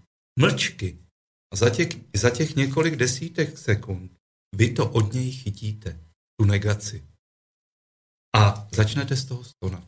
Takže to samotné, jednak je to vliv e, té negace těch psychopatů, ale potom i kontext toho prostředí. A zase americký psychiatr Philip Zimbardo, známý pokusem, eh, kdy on na univerzitě ve Spojených státech eh, rozdělil studenty do dvou skupin a jedné přidělil roli dozorců ve, vězni, ve vězení a druhé skupině dal roli vězňů.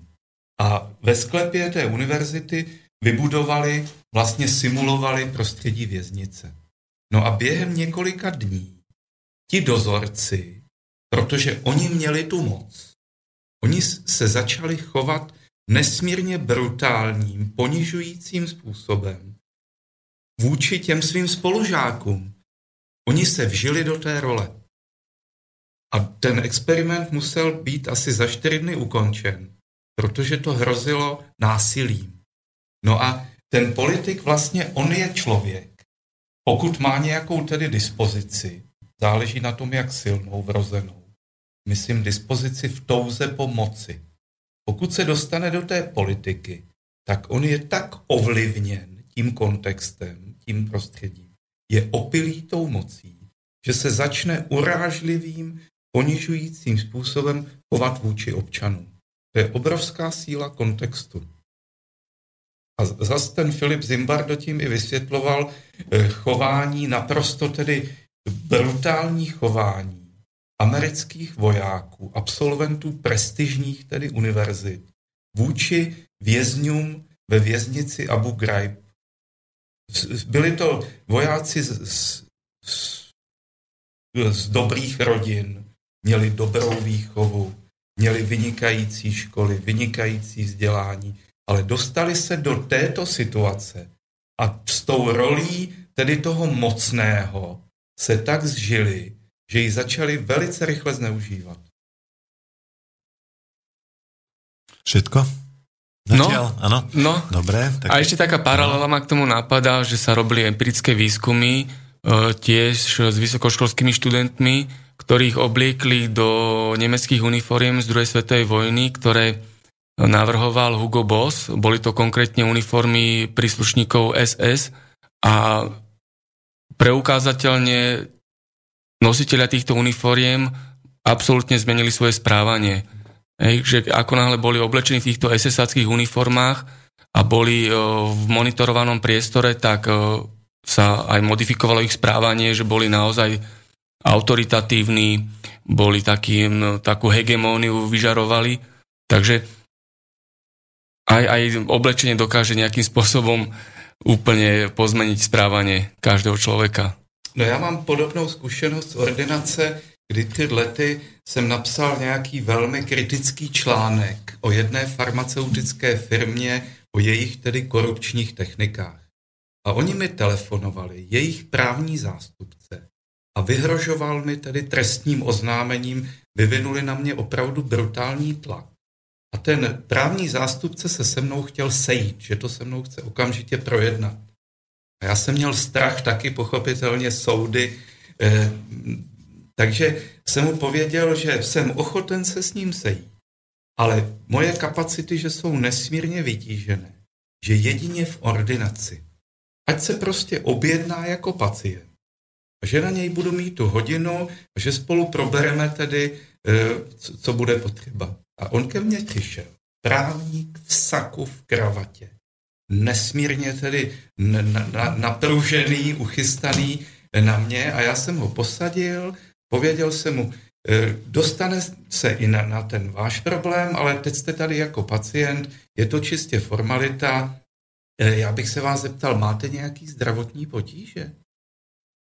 A ukázalo se, že ho bolejí záda, že má vysoký tlak.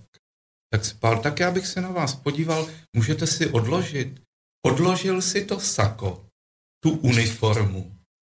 Okamžitě konec manažera, konec právníka. Opravdu už jsme to byli dva lidé a začali jsme si povídat a dá se říct, že jsme se v podstatě skamarádili. Já jsem mu poradil e, něco, co se týká tedy jeho zdravotních potíží, pak jsem mu slíbil, že už tu farmaceutickou firmu nechám na pokoji, že už s nima dál bojovat nechci a nebudu. Podali jsme si ruce a v klidu jsme se rozešli. Ale skutečně to byla změna během několika sekund, kdy si sundal tu uniformu. Změna chování. Zase kontext. Takže sme sa dostali, pán doktor, do útrob vašej ordinácie, vašej kliniky.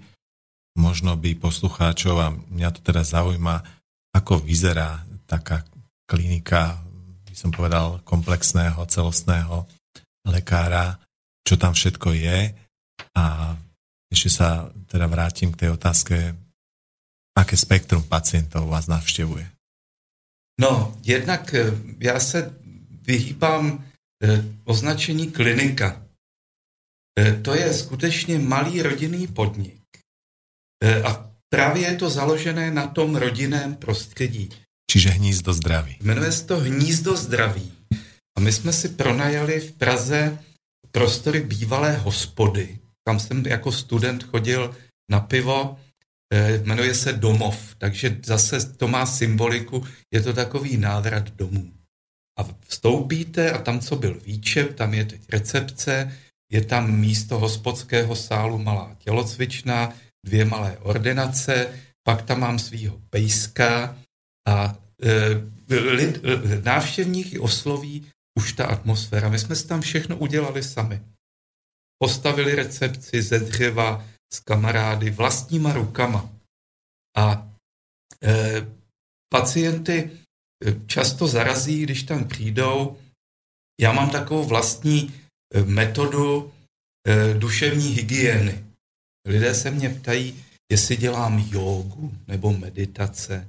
No pro mě jogou a meditací je, když každé ráno vemu kýpl a hadr a vytírám tam podlahu. Já se tím udržuju vlastně na zemi, protože ve chvíli, kdybych si začal povídat, no teda ty seš ale dobrý, taková publicita, knížky a média, tak je konec. Tak už jsem se z toho zbláznil. Takže skutečně balí, belík s vodou a hadr a vytírám podlahu, mejeme tam v okna. Snažíme se prostě chovat úplně normálně. Takže ušetríte vlastně na upratovačke. No. Že? No my, bych, my bychom si ji už mohli i dovolit. Ale zase, jakmile si začne člověk povídat, no přece tohle tu práci, to je pod tvojí úroveň, na to máš uklízečku, tak už okamžitě uh-huh, na, narůstá to, to ego. ego. Uh-huh. A člověk je na nejlepší cestě teda se stát sám psychopatem. A akých specialistů, povedzme, tam angažujete u seba? E, já tam mám, nebo jsme tam tým, který je složený, já jsem tam zatím jediný doktor, je tam jeden psycholog, dvě psycholožky, tři fyzioterapeutky.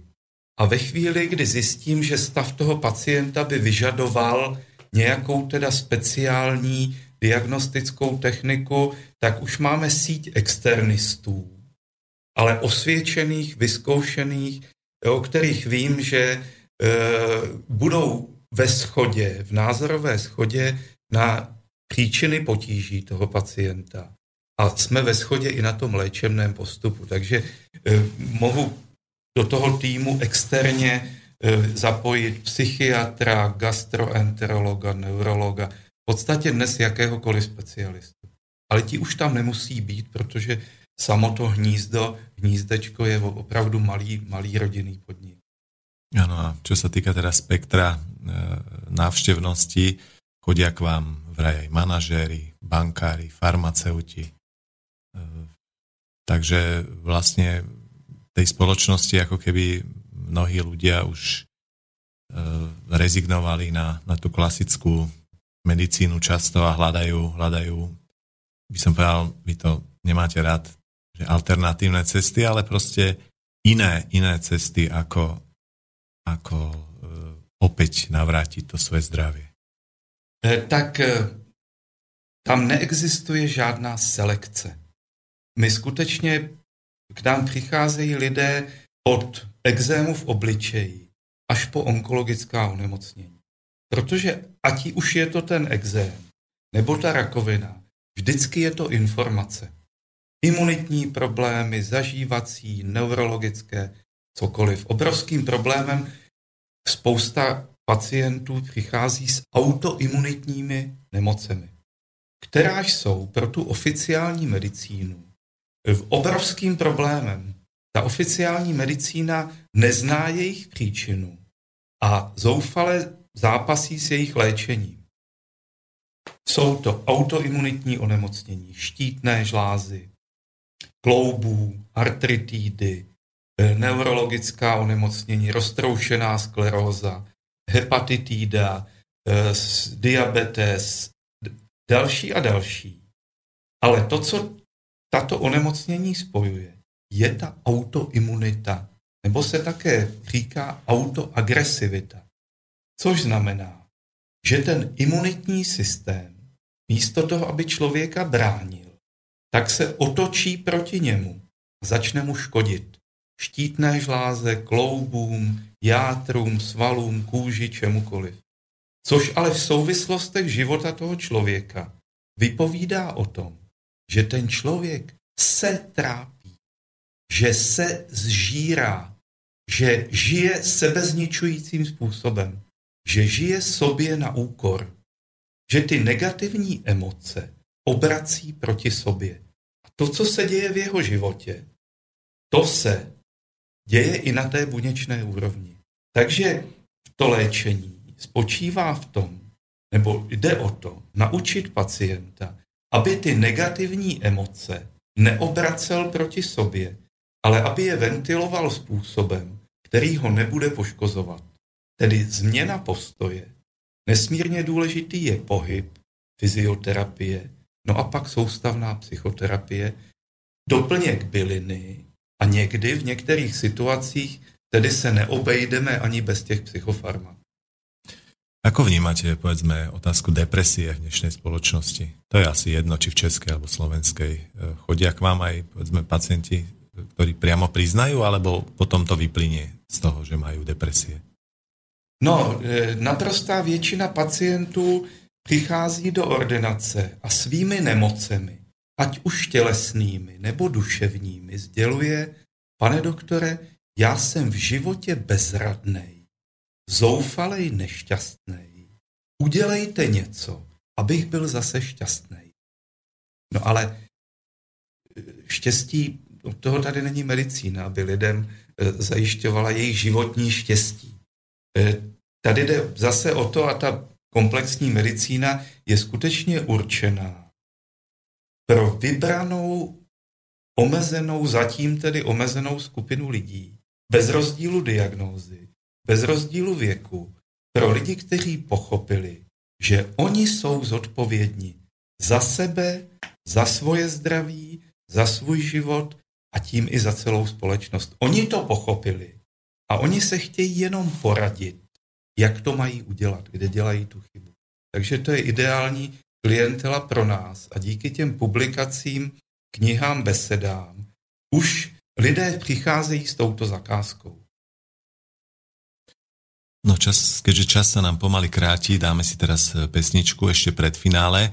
Ja si neodpustím e, po tej pesničke, že by sme veľmi pekne poprosili pána doktora Hnizdila. E, vy ste veľmi dobrý rozprávač a pútava rozprávate a máte obrovské množstvo príbehov a mňa naozaj zaujal jeden príbeh vo vašej knižke Zaklínač nemoci, zažíkávač nemoci.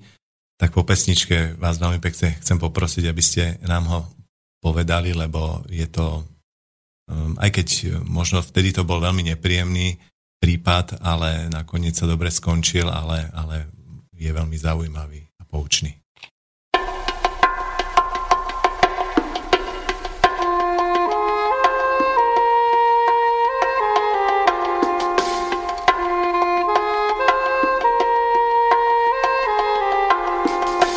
Though we gotta say goodbye for the summer,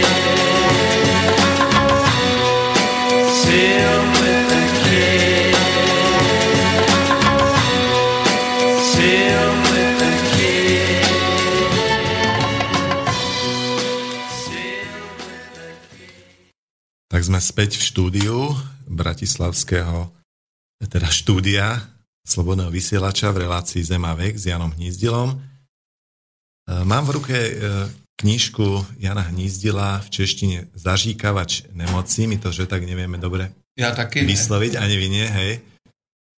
A v slovenčine je to Zaklínač. A e, s podtitulom Chcete sa léčiť nebo uzdraviť? A propos vlastne to je taká mantra aj pre vás, že, že ľudia by sa mali chcieť uzdraviť a nie liečiť. Ale tak pred uzdravením možno, že e, je nevyhnutné to liečenie. No, já se vždycky, když pacient vstoupí do ordinace, tak se ho zeptám, chcete se léčit nebo se chcete uzdravit? No a pacient se zarazí, co je to za hloupou otázku. No pochopitelně, že se chci uzdravit. No tak mu povím, dobrá, tak se posaďte budeme si povídat o tom, co vy proto máte udělat, abyste se uzdravil. A někdy, když skončím, no tak mi pacient poví manažer, eh, ano, máte pravdu, pane doktore, ten vysoký tlak, pálení žáhy, závratě, deprese, mám z toho, jak žiju. 16 hodin denně v práci, v obrovském stresu, s manželkou se hádáme, rozvíst se nechci, máme hypotéku, ale já jinak žít nemůžu. Dejte mi radši ty prášky. No ale to je jeho volba. Každý si může vybrat. U mě dostane informace.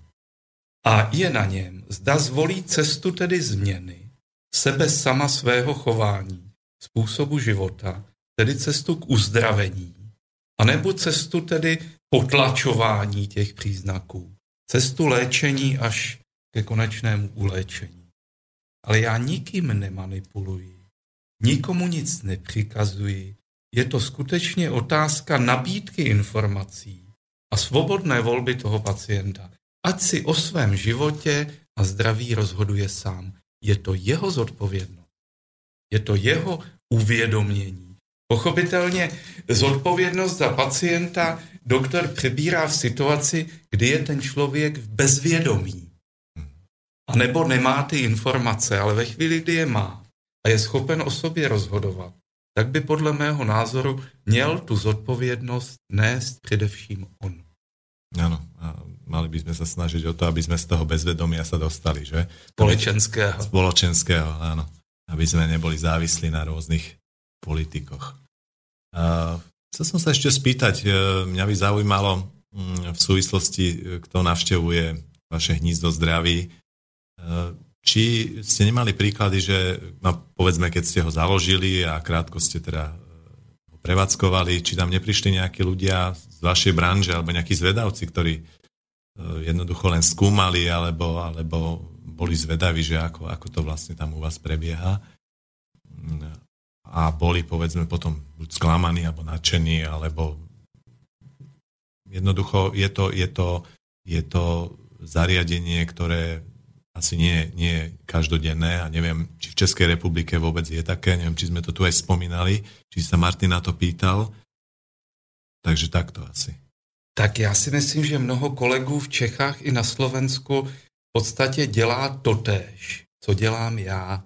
Přicházejí ke mně na stáže a e, utvrdí se jenom v tom, že jdou v podstatě stejnou cestou, jenom nejsou tak mediálně To sú známí. tie stáže, to si spomínam. Ale e, určitě i v minulosti se stávalo, teď už tak často ne, že ta návštěva umne.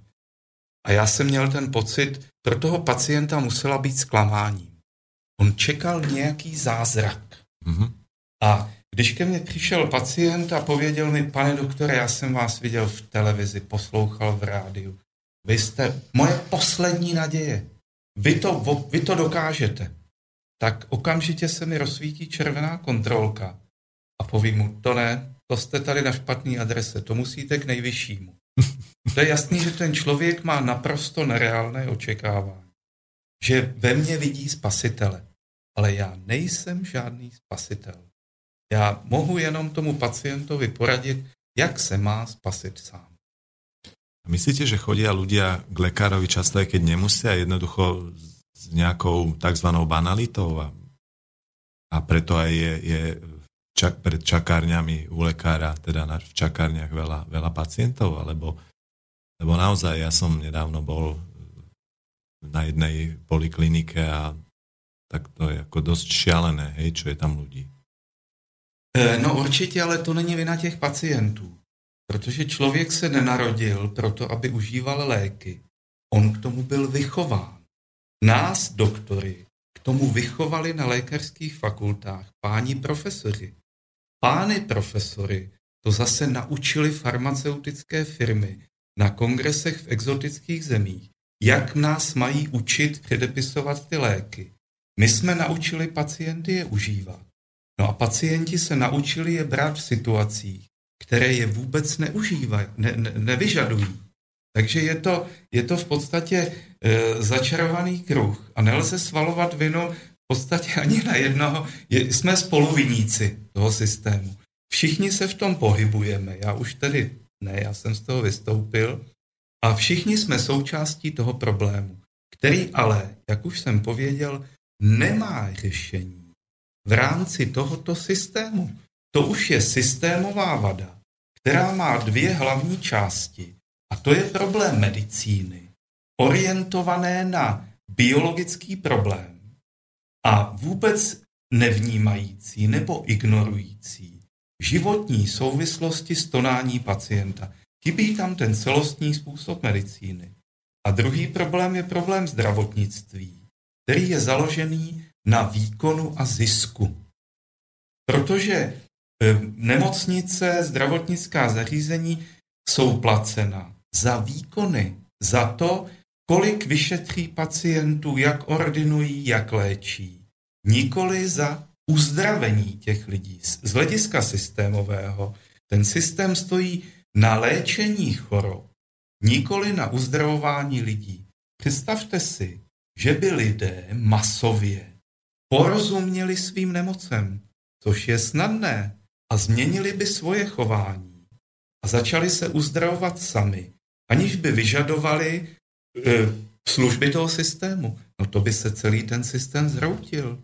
Farmaceutické firmy, pojišťovny, ministerstva, teď jsme si to, to, to nabilo tak obludných rozměrů, že už to skutečně stejně jako ta společnost, už to není reformovatelné. Proto vstupovat do politiky, já si myslím, že skutečně je marná snaha, že je to, jak kdybyste v poslední chvíli ještě naskočil na Titanic.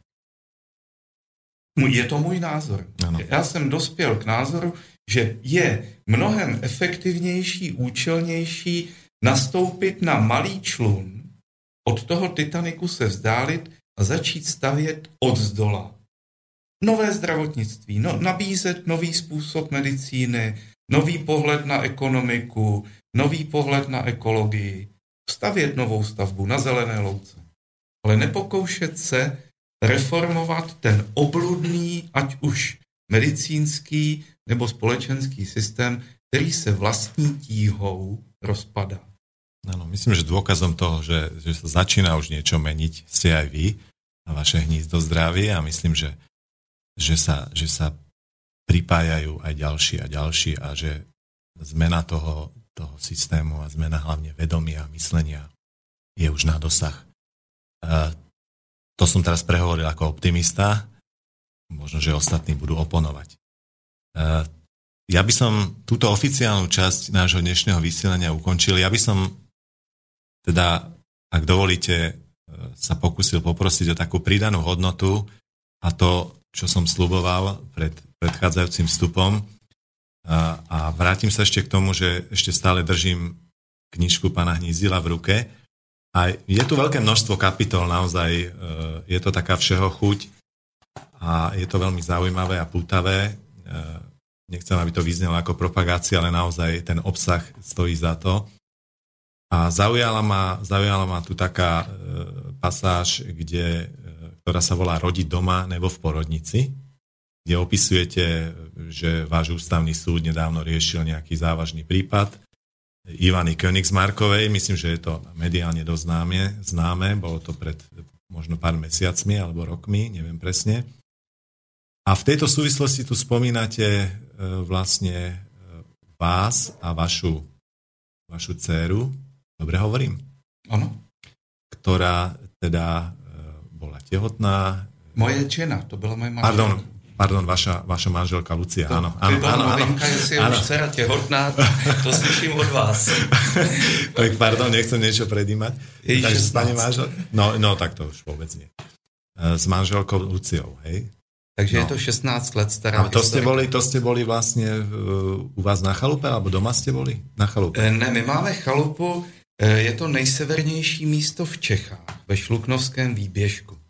Strašně rádi tam jezdíme a já tam fyzicky pracuju. Mě nesmírně tedy baví eh, štípat dříví, kácet stromy, přehazovat hnůj, rýt záhony. A tehdy manželka byla v devátém měsíci, tak jsme se tam vydali, ještě s Tchánem, s mým synem, a já jsem se rozhodl, že budu kácet stromy. Vzal jsem motorovou pilu, vydal jsem se do lesa a pokácel jsem asi 15 smrků. A už jsem kácel poslední Tak to ste zdatní, teda s motorovou pilou do stromu, no, a do lesa. kácel jsem poslední a teď jsem kontroloval ten kmen, byl asi 15 cm tlustý, padal ode mne. Já jsem si nevšimnul, že asi 6 metrů nad zemí špičkou zavadil o sousední strom. Zlomil se a zatímco ten kmen padal ode mne, no tak ta špička se sklopila a ze zadu mi spadla, mě vlastně propíchla. Připíchla mě k zemi. Takže já jsem tam ležel teda v bolestech, no pak mě dopravili na chalupu a že půjdeme k doktorovi. Já jsem odmí, že k doktorovi rozhodně, že to, to ne, že to, že to zvládnu, ale strašné bolesti. Pak jsme v neděli teda odjížděli. A za volantem seděla manželka v devátém měsíci těhotenství. Po její pravici její otec, tedy Tchán, 90 letý, který je slepý. Za ním jsem seděl já, se, s prolomeným hrudníkem a vedle mě seděl můj hluchý synek. Takhle jsme se vydali, vydali ku Praze, kdyby nás zastavila policejní hlídka, tak nás každého rozvezou do, do, do nějakého ústavu. No a pak jsme přijeli domů a já jsem trval na tom, že pondělí musím do práce. Takže manželka mi pomohla obléct a e, do, dovezla mě do práce. Já jsem se tam tedy e, dohrabal do ordinace, ale zase strašné bolesti. Tak jsem zašel ke kolegovi na ortopedii, on mě poslal na rengen. Pak jsem k němu přišel s tím rengenovým snímkem a on se na to podíval a povedal, ty Honzo, kde ho máš? Toho pacienta. To je, to je průlom hrudníku, sériová zlomenina pěti žeber. To je teda vážný stav. Já jsem zblednul a povědám mu, no to jsem já. Takže pak jsem, pak jsem byl v neschopnosti týden a těhotná manželka o mě pečovala. Pomáhala mě zvedat z postele, krmit, no a pak teda jí praskla plodová voda. A e, já jsem trval na tom, že ji musím odvést do porodnice.